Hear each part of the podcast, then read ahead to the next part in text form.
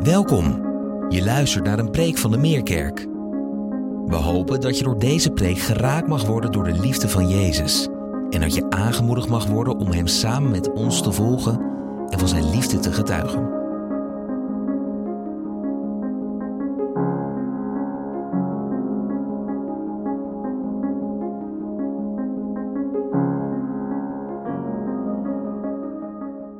Goedemorgen allemaal. Het is eh, vandaag 11 december en eh, er zal een kerstpreek klinken vandaag. Hoe wonderlijk. Het is eigenlijk een gedeelte wat Henrike net gelezen heeft, waar we met kerst ook wel bij stilstaan. Bij Jezus die de hemel verliet en mens werd. Immanuel, God met ons. En we zullen zien daar willen we vandaag in over nadenken, dat het veel meer dan een kerstpreek is. Het is een aanloop naar kerst. En ik hoop dat we ook vandaag mogen inzien datgene wat hier ook geschreven staat. Dat ook voor ons vandaag, voor een ieder hier in de zaal, dat het Immanuel is. God vandaag ook met ons, met jou, met mij. Henrike heeft het gedeelte gelezen uit Matthäus, startend vanaf vers 18. En degenen die de Bijbel kennen, die weten dat voor vers 18 er 17 andere versen staan. Ook als je de Bijbel niet kent, dan kan je dat misschien wel bedenken, dat daar 17 andere versen voor staan. Maar die 17 andere versen voor dat gedeelte wat Henrike gelezen heeft, dat is een gedeelte wat eigenlijk in de regel door de meeste van ons, als we dat eerlijk durven toegeven, overgeslagen wordt. Want dat is een hele geslachtsregister met allemaal namen. Sommige makkelijke namen, sommige moeilijke namen. Maar die geslachtsregisters, die familiestamboom, die uiteindelijk terechtkomt bij Jezus Christus zelf, ja, die slaan we toch liever over. Omdat het is een lijst met namen. Maar het is ook een boeiende lijst met namen. Als je, je in, op je in laat werken dat die lijst met namen nou niet per definitie de lijst met namen is die ons trots maken als je behoort tot die familiestamboom. Het is niet per definitie een lijst met namen waarvan je zegt van nou, daar pronk ik eens even mee. Ik laat het groot uitdrukken op groot canvas en die hangt bij ons in de woonkamer zodat iedereen kan zien waar ik vandaan kom. Nee, nee, nee. Het is een lijst met namen in het tegendeel misschien wel, waar je mee pronkt. Het is eerder een lijst met namen waarvoor je je misschien wel zou schamen in eerste instantie. Laten we maar gewoon een aantal namen noemen in die lijst, omdat het belangrijk is om te komen tot het punt waar we willen komen over die profetie die bij monden van Jezaja al uitgesproken is over Immanuel. Het is goed om die geschiedenis te kennen. Startend met een aantal vrouwen die genoemd worden in die lijst met name. En ook dat was niet, niet gebruikelijk in die tijd. En Matthäus doet het bewust. En om maar te laten zien dat die lijst met namen, ook met die vijf vrouwen die erin genoemd worden, nou niet iets is om mee te pronken, laten we ze maar eens kort benoemen. Tamar.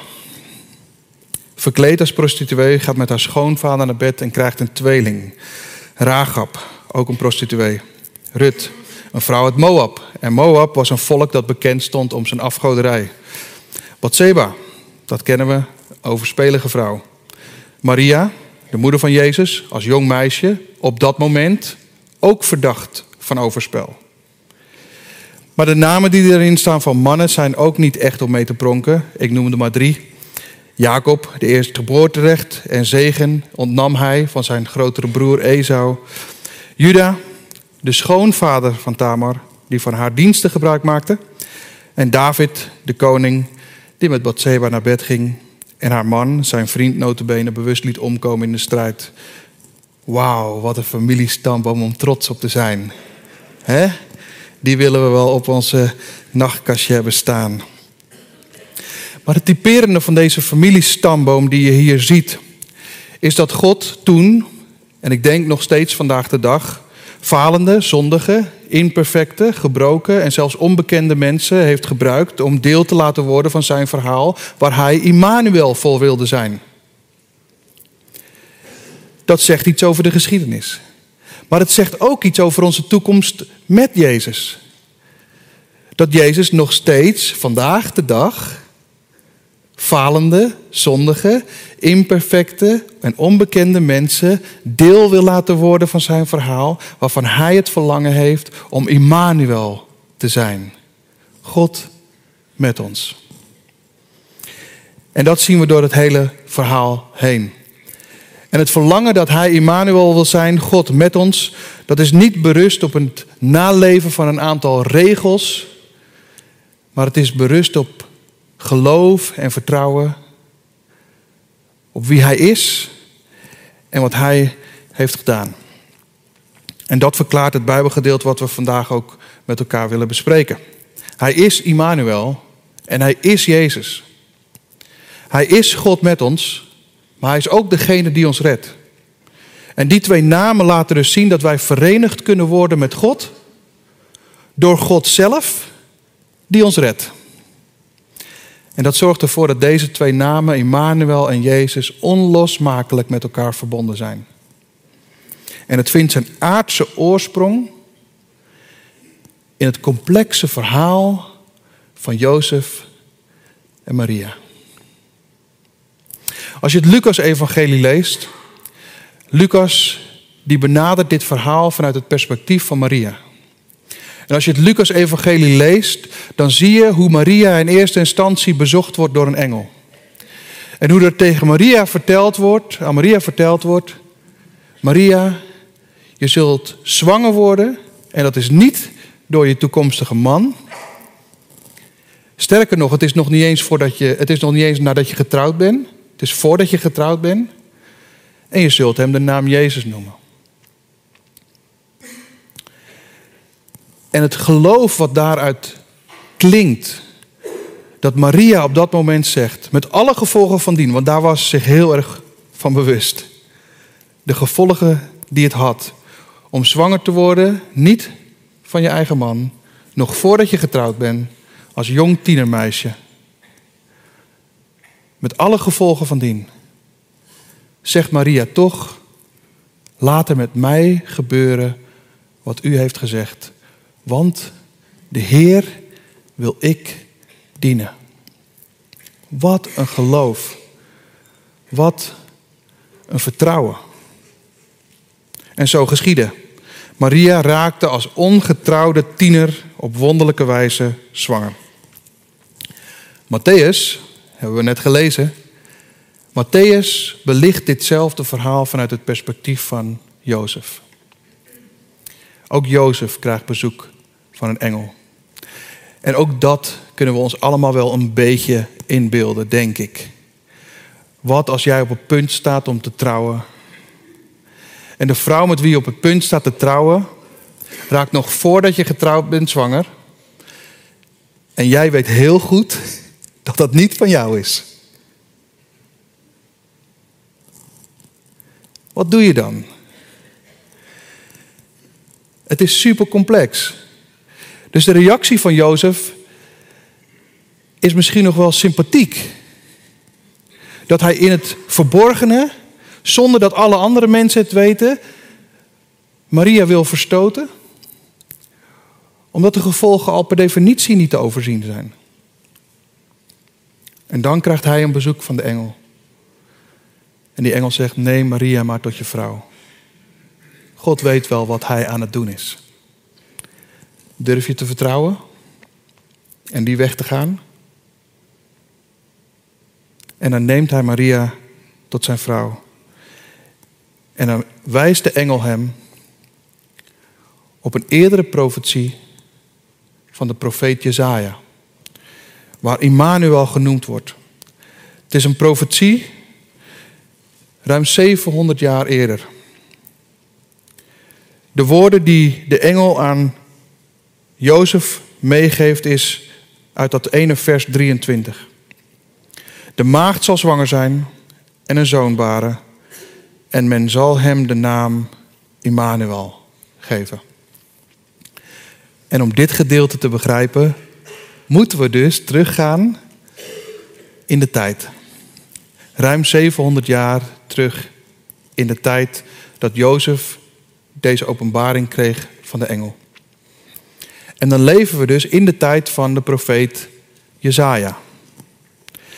En om een stukje uitleg te geven van de situatie en de juiste context te krijgen, om de profetie toen, maar ook later in, in Matthäus te begrijpen, hebben we een plaatje. En dat plaatje dat laat de situatie zien van toen. Israël opgedeeld in twee rijken. Het noordelijke rijk, Israël, het zuidelijke rijk, Juda. En belangrijk is dat straks zullen we ook zien dat bovenin, noordoosten van Israël, het volk Aram en daarboven Assyrië. Dit is de situatie die daar zich afspeelde. Jezaja die schrijft over een visioen die hij heeft. Een visioen over dat zuidelijke deel. Een visioen over Jeruzalem en over Juda. En dit is in de eerste vijf hoofdstukken de omschrijving die Jezaja geeft aan zijn visioen. De eerste vijf hoofdstukken van het Bijbelboek Jezaja, die tonen de status quo van de relatie tussen het volk en God zelf. Ze bidden nog steeds, ze offeren nog steeds het vlees van schapen, het vet van kalveren, het bloed van stieren, rammen en bokken. Maar in dit alles, in hun bidden en in hun offeren, zegt de Heer, ik wil dat helemaal niet. Jullie glimmen van buiten, maar jullie zijn dof van binnen. En dan klinkt de oproep in de eerste vijf hoofdstukken: kom tot inkeer. Ik hoef jullie opgepoetste buitenkant niet. Ik wil jullie doffe binnenkant. Kom tot inkeer. En dat is waar het in de eerste vijf hoofdstukken van Jezaja over gaat. En met die oproep klinkt ook de waarschuwing. Wanneer jullie niet tot inkeer komen en jullie je eigen weg blijven gaan, dan zal dit tot gevolg hebben dat er in heel Jeruzalem en in heel Juda chaos uitbreekt, ellende. En tegelijkertijd, het contrast, tegelijkertijd toont God zijn vurige liefde voor dit volk en toont hij te midden van deze waarschuwing ook een hoopvol toekomstperspectief, namelijk een nieuw Jeruzalem. Zelfs, zelfs als zij ervoor zouden kiezen om niet tot inkeer te komen en hun eigen weg te gaan, dan nog biedt God een hoopvol toekomstperspectief van een nieuw Jeruzalem. En dus wordt Jezaja in hoofdstuk 6 door God geroepen om een profeet te zijn. Een spreekbuis te worden van God zelf. En dat is denk ik goed om te weten. Dat de profeten, die waren dus in essentie geen toekomstvoorspellers. Dat denken sommigen misschien, maar het is niet waar. Profeten waren geen toekomstvoorspellers. Ze waren mensen die spraken namens God. En dat zie je door de hele Bijbel heen. Door de hele Bijbel heen zie je dat profeten geroepen zijn om de status quo te tonen van de relatie tussen het volk en God. Opgevolgd door een dringend, op liefde gebaseerd verzoek om tot inkeer te komen. En ook dit hebben we vorige week ook gezien. Vorige week toen Wichelen sprak over Jezus die de alfa en de omega is vanuit het laatste Bijbelboek Openbaring, ook daar zien we precies hetzelfde. Dat het helemaal niet de bedoeling is geweest, nooit de bedoeling is geweest, om de omschreven gebeurtenissen die daar omschreven staan op creatieve manieren aan elkaar vast te koppelen, zodat we een afgemaakte legpuzzel krijgen van Jezus' komst. Dat was toen niet de opdracht aan Johannes en dat is nu niet de opdracht aan ons. Het boek Openbaring toont net als Jezaja en alle andere profeten, de status quo van onze persoonlijke relatie ten opzichte van Jezus Christus. Het was toen en het is nu nog steeds een oproep tot inkeer. En het blind staren, het blind staren op het hoe en wat van de toekomst, dat zou plaats moeten maken voor het waarom en wie van nu. Namelijk Immanuel, God met ons. En dat zie je terug in het Bijbelboek van Jezaja. En het verklaart de verwijzing die de engel geeft aan Jozef in het evangelie van Matthäus. Jezaja bevindt zich dus in die hoofdstad, in het zuidelijke rijk van Juda, in Jeruzalem. En op dat moment regeert koning Agas. Agas regeert over dat zuidelijke koninkrijk. Maar koning Agas zit met een dilemma. En het dilemma is als volgt. Juda die wordt bedreigd door de buurlanden, Israël en Aram, wat we zagen in het plaatje. En met geweld proberen zij Juda te betrekken in hun coalitie tegen Assyrië. Maar de koning van Agas zit dus voor zijn gevoel tussen twee vuren. Want kiest hij voor de coalitie met Israël en Aram, dan roept hij de woede over zich uit van het machtige Assyrië. Maar kiest hij daar niet voor, kiest hij tegen Israël en Aram, dan bedreigen zij hem om hem van de troon af te stoten. Hij zit tussen twee vuren in. Gevoelsmatig heeft hij twee opties. Of ik kies voor of ik kies tegen. En daar op dat moment komt Jezaja bij hem met een derde optie. Hij denkt dat hij twee opties heeft, maar hij heeft een derde optie. En die optie is: vertrouw op God. En dan is de belofte dat je zal stand houden. En die optie die gaat zelfs gepaard met de mogelijkheid om God om een teken te vragen die deze optie bevestigt, deze belofte. En dan klinken die vrome woorden van koning Agas. Dan zie je daar ineens die glimmende buitenkant van koning Agas. En dan zegt hij, ja, maar ik zal de Heer niet vragen om een teken, want ik ga de Heer niet op de proef stellen. Hij kent het Oude Testament goed.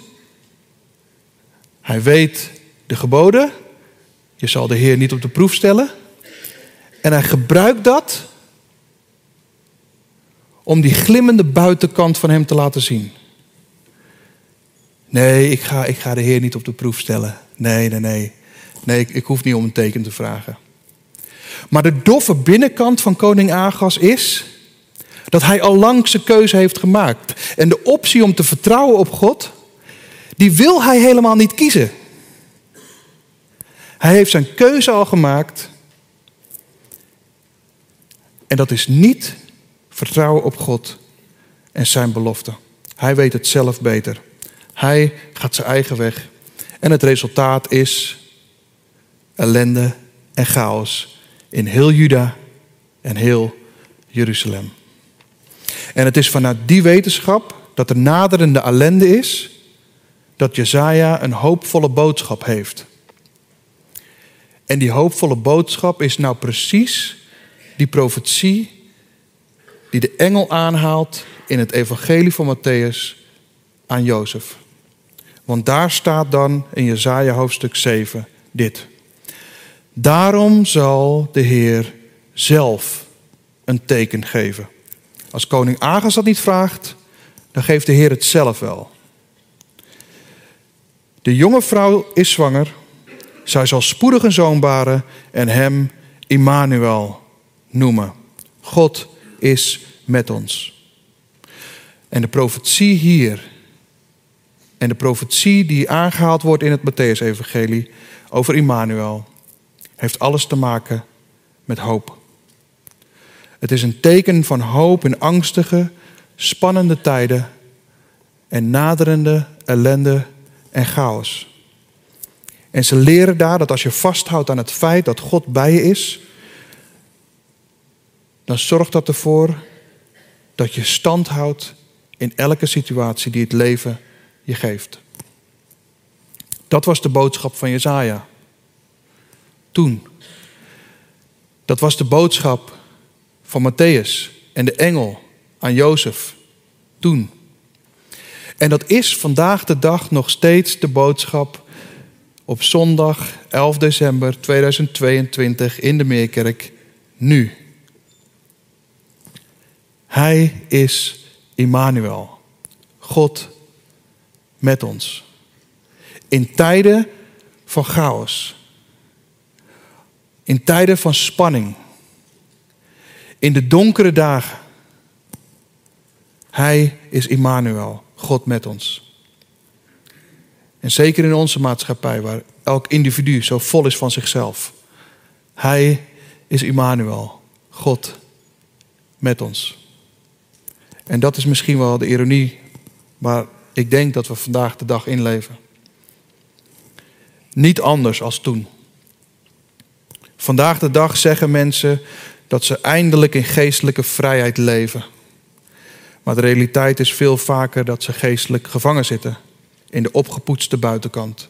Veel mensen glimmen van buiten, maar zijn dof van binnen. Het lijkt wel alsof de geschiedenis zich herhaalt.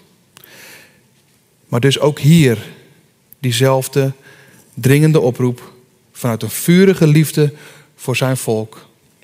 Kom tot inkeer. Kijk gewoon eens terug op je eigen leven. En zie waar jouw eigen inzicht jou gebracht heeft. En zie in combinatie met de positie die God heeft in jouw eigen leven, waar het tot nu toe is, is gekomen. We kunnen misschien wel maatschappelijk gezien enorm succesvol zijn en een glimmende buitenkant hebben, inclusief alle rijkdom die daarbij gepaard gaat. Het zou zomaar kunnen zijn dat er een hele doffe binnenkant is, waar God verder weg is dan ooit tevoren. En het gaat God niet om de buitenkant. Het gaat om de binnenkant. Waar Hij Immanuel wil zijn. God met ons. Ook hier dus. Ik heb het eerder gezegd en ik geloof daar nog steeds in. Sterker nog, het wordt steeds sterker, dat geloof. Dat de grootste nood van de kerk en onze maatschappij is niet naar professionals die ons leren om te innoveren en persoonlijk te ontwikkelen, zodat jij de beste versie van jezelf wordt. Dat is niet de grootste nood van de kerk en onze maatschappij. De grootste nood van de kerk en onze maatschappij is een opgefrist perspectief van de grootheid van God zelf. Dat Hij Immanuel is, God met ons. En dat je realiseert dat op de doodlopende weg die ieder van ons gaat vanuit onze eigen natuur, dat er maar één afslag is naar het leven. En dat is door Jezus Christus zelf. Immanuel, Jezus Christus. Hij die redt en Hij die bij ons is.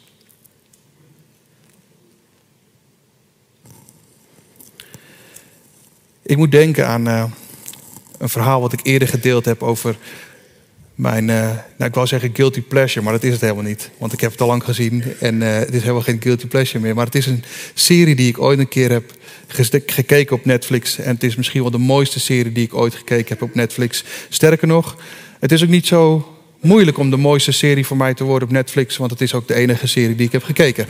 Maar het is de serie van, uh, van Prison Break. En uh, Prison Break, wie kent, wie kent deze serie? Ja, wie, wie heeft. Ja, toch wel een heel aantal mensen. Als je nou nog niet seizoen 1 hebt gezien, dan zou ik aan willen raden om dat seizoen 1 is gewoon te zien.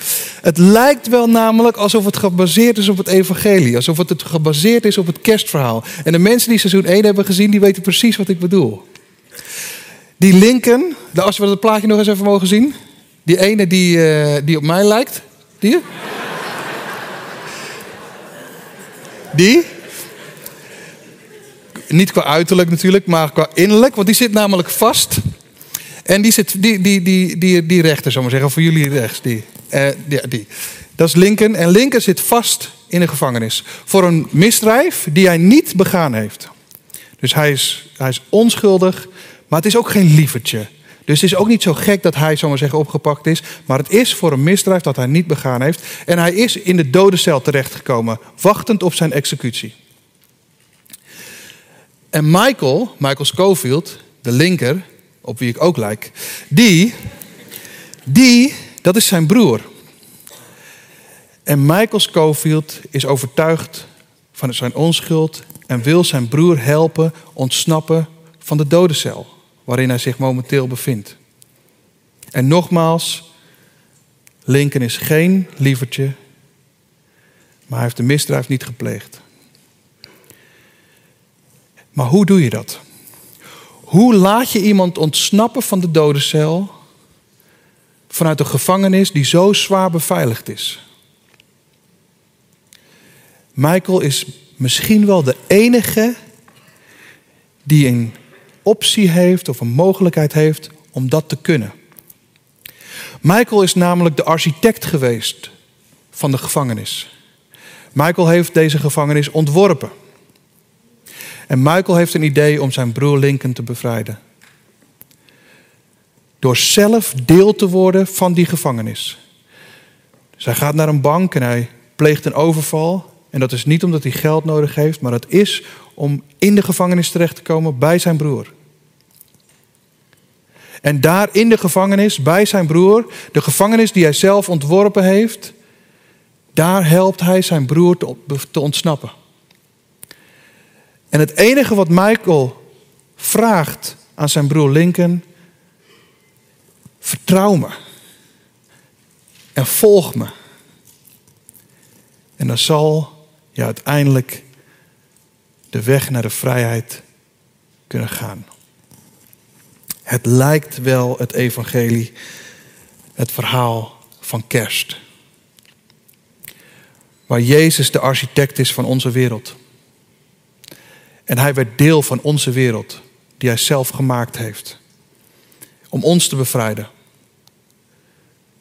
Door hem te volgen in geloof en te vertrouwen dat hij, Jezus, Immanuel is. Dat hij bij ons is en hij redding brengt. Dat maakt dat we verwachtingsvol uit kunnen zien naar kerst. En ik weet dat voor sommige mensen dat helemaal niet zo'n mooie periode is. Voor sommigen van ons helemaal niet in het bijzonder dit jaar misschien wel. Misschien heb je dit jaar aan het graf gestaan van iemand die je dierbaar was. En is deze kerst de eerste kerst zonder die persoon. Dan kan ik me zo voorstellen dat kerst helemaal niet zo verwachtingsvol is waar je naar uitkijkt. Waarin je ziet dat alle mensen feest vieren. En jij het gemis voelt. Maar misschien ben je wel ziek. Misschien ben je wel eenzaam. Ook dan is kerst misschien niet per definitie het moment waar je verwachtingsvol naartoe leeft. En toch, toch leven we in een tijd van advent. En advent, wat komt van het Latijn aventus, komst, er aankomen, God die naar ons toe kwam, wat heeft geleid in Immanuel, God met ons. Het is de periode voorafgaand aan de komst van Jezus met kerst. Het is ook voorafgaand aan de komst van Jezus wederkomst. En Advent is dus een tijd bij uitstek van verwachting. En niet de verwachting die sommige mensen hebben. Het is niet de verwachting naar onze dertiende maand. Het is ook niet onze verwachting naar de cadeaus die we onder de kerstboom zullen vinden. Het is ook niet de verwachting naar het eten wat geserveerd wordt op de plek waar je bent uitgenodigd. Het is ook niet de verwachting naar het kerstpakket wat je van je werkgever hoopt te krijgen dit jaar. En toch is het wel een periode van verwachting. En ik wil die periode misschien wel van verwachting nog dichterbij brengen en nog persoonlijker maken voor ons vandaag. Je kan er namelijk voor kiezen om in verwachting te raken. In verwachting te raken van Jezus Christus zelf. Dat is het wonder van kerst zoals wij dat nu vandaag de dag kunnen vieren. Het wonder van kerst zoals wij dat vandaag de dag kunnen vieren is dat God met ons is en het verlangen heeft om in ons te komen wonen door de Heilige Geest. Die je ontvangt wanneer je hart beleidt en je hart gelooft en je mond beleidt dat Jezus de opgestane Heer is. Op die manier raak je in verwachting van Jezus Christus zelf. Hij Immanuel, God met ons. En dat is misschien wel de allerbelangrijkste vraag die ik vandaag zou willen stellen. In deze adventsperiode richting kerst. Ben jij in verwachting van Jezus? Leeft Hij in jou? En als Hij in jou leeft, groeit Hij dan ook in jou? En als je in verwachting van Jezus bent en leeft, dan pas weet je wat het betekent om werkelijk vrij te zijn. Dan is Hij Immanuel en Jezus. God met ons, omdat Hij ons heeft gered. En om die reden wil ik afsluiten met het allerlaatste vers van hetzelfde evangelie van Matthäus. We lazen uit het eerste hoofdstuk, vers 23. En Jezus eindigt het evangelie van Matthäus, het allerlaatste vers, met de beloften die in het allereerste hoofdstuk al gedaan zijn. Matthäus 28, vers 20. Dan lezen we dit. Houd dit voor ogen. Ik ben met jullie alle dagen tot aan de voltooiing van deze wereld. Amen. Ik wil graag voorgaan in gebed.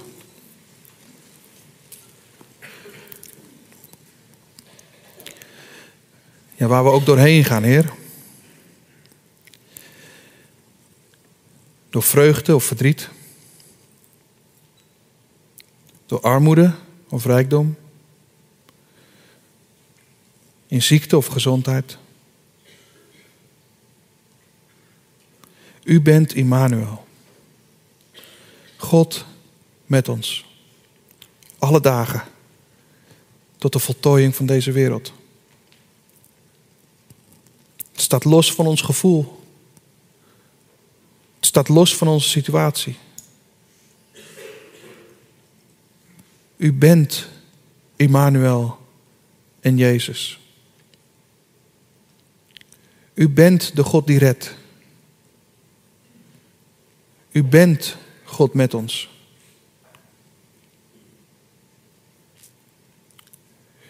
U die de hemel verliet en mens werd, de wereld opzocht die u gemaakt heeft, om ons, zoals we hier zitten in deze zaal, te redden.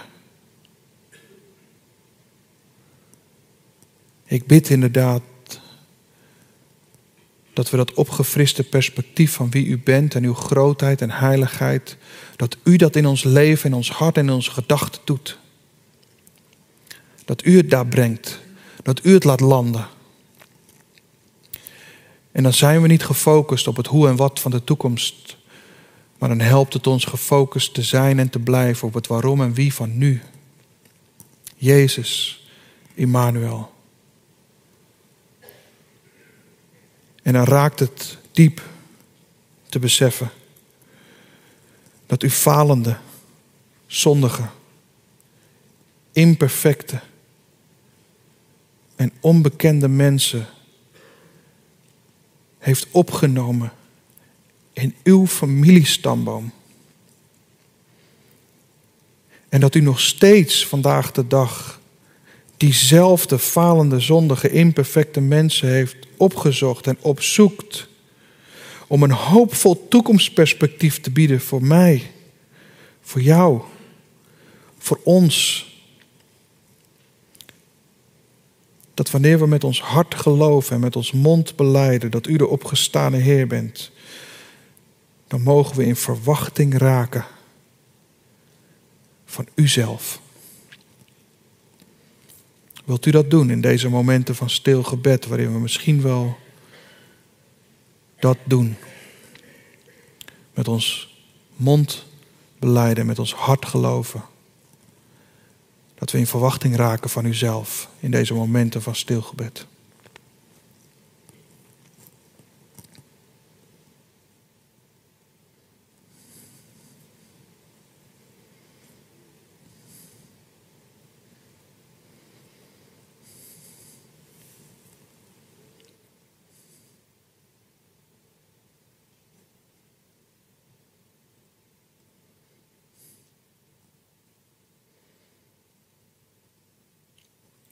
Dank u wel, Heer.